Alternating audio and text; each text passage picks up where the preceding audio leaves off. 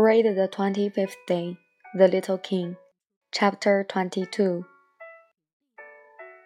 Good morning, said the little prince. Good morning, said the railway switchman.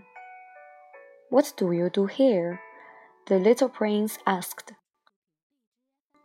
I sort out travelers in bundles of thousands, said the switchman.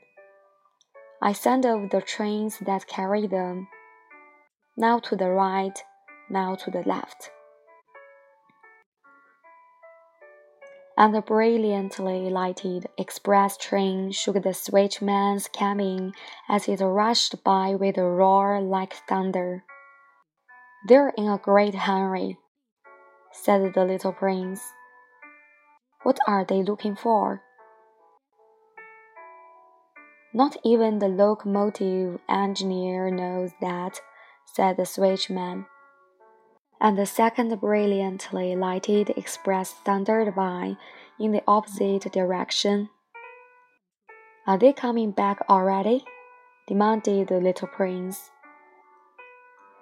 These are not the same ones, said the switchman.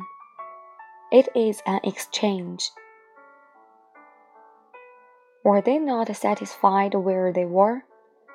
asked the little prince. No one is ever satisfied where he is, said the switchman.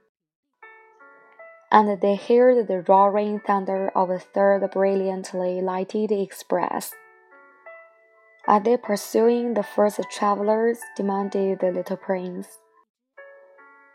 They are pursuing nothing at all, said the switchman.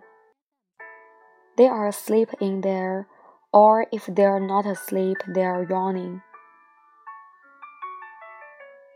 Only the children are flattening their nose against the window panes.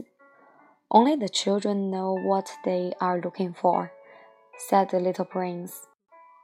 They waste their time over a rag doll, and it becomes very important to them and if anybody takes it away from them, they cry. They are lucky, the switchman said.